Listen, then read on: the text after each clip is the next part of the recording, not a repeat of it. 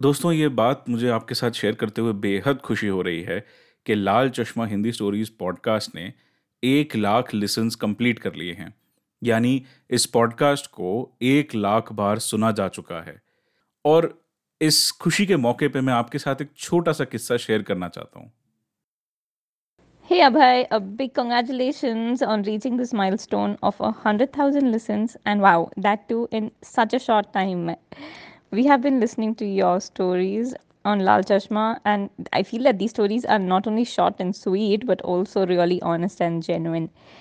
Thank you so much for showing us your world through your Lal Chashma with loads of love and to many more milestones from Saif and Faiza of the Musafir Stories podcast. Congratulations, Abhay. This is Nikesh from India Noir, and I wish you all the very best for the future. But uh, this occasion where you've achieved 100,000 downloads, that is truly remarkable. Uh, you are very talented and uh, you have put out some great stories, and your audience uh, engage with those stories um, regularly. Uh, they talk about it everywhere. That is so valuable for a creator, uh, and that should act as an incentive for you to continue producing even better work on a more regular basis. Uh, you're also a wonderful human being, a great artist. Um, so keep uh, going, uh, keep trying. Uh, creating art is, is a luxury. Uh, it is also one of the greatest blessings you can have in life. So, if and when uh, you achieve even greater success, uh, don't forget that these smaller milestones matter. They add up to bring in uh, even greater success, uh, successes in the future. So uh, keep at it, uh, and congratulations once again. साल 2020 के एक शनिवार शाम की ये बात थी मैं अक्सर दोपहर में नहीं सोता था पर अब फुल टाइम नौकरी और लॉकडाउन के प्रेशर में थोड़ा सा दब चुका था अपने आप से अपने लिए ही वक्त की एक किल्लत सी हो गई थी और इसी कीमती वक्त में मैं बाकी कामों के साथ साथ कहानियाँ लिख भी रहा था और रिकॉर्ड भी कर रहा था। पर धीरे धीरे लगातार बंद और स्थिर होती जा रही ज़िंदगी में मेहनत करने का मनोबल एकदम टूट सा गया था। फिर हताशी भरा चेहरा लिए मैं बिस्तर से उठा और चाय बनाने के लिए किचन में आया कि तभी मेरे फ़ोन पर एक नोटिफिकेशन आया।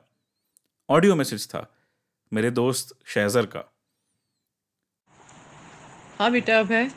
हेलो मैं शहजर की मम्मी बोल रही हूँ। शहजर ने आपकी कई कविताओं को पोइम्स को मुझे सुनाया सुनाया और सबको तो मैंने नहीं सुना है लेकिन जो डेप्थ आपके अंदर है वाकई एक फ़नकार के अंदर इसकी तस्दीक कर देता है। अभी इनसे कुछ और सुनना है आपके आपकी कहानियों को आपके पोइट्रीज़ को। लेकिन फ़िलहाल जो इन्होंने जस्ट मुझे जो सुनाई है कहानी वो है शॉर्ट स्टोरी आपकी समोसा। एक मास्टर पीस मुझे लगी आज के माहौल में ये। वैसे फ़न का मुझे बहुत ऐसा तो वो अंदाज़ा नहीं है लेकिन फिर भी डॉक्टर्स को इससे बेहतर और क्या ट्रिब्यूट दिया जा सकता है? कहानी को आपने जिस मोड़ पे लाया आ, बहुत अच्छी लगी। बहुत बहुत शुक्रिया बेटा। और मेरे ख्याल से इंसानियत अगर ज़िंदा है तो करोना से हम लोग लड़ सकेंगे इन बाय बेटा हम लोग फिर बातें करते रहेंगे। जापान में सालों पुरानी एक कला है, जिसमें टूटे हुए मिट्टी के बर्तनों को सोने या चांदी के रंग वाली गोंद, यानी ग्लू से जोड़ा जाता है। उनका मानना है कि जुड़ने के बाद बर्तन पर आई ये चमकती हुई चोट की रेखाएँ उसके सफ़र को दर्शाती हैं और उसे और खूबसूरत बनाती हैं। सही वक्त पर आए इस मैसेज ने मुझे आगे लिखते रहने की प्रेरणा दी और कहीं ना कहीं मेरे लिए उस गोंद का काम किया। पिछले एक साल में आप सबने मुझे ऐसे ही कई सारे मैसेजेस भेजे।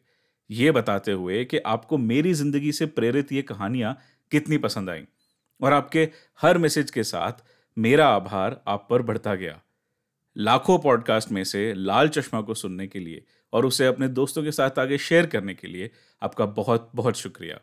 आपका सदा आभारी, आपका कहानीकार अभय।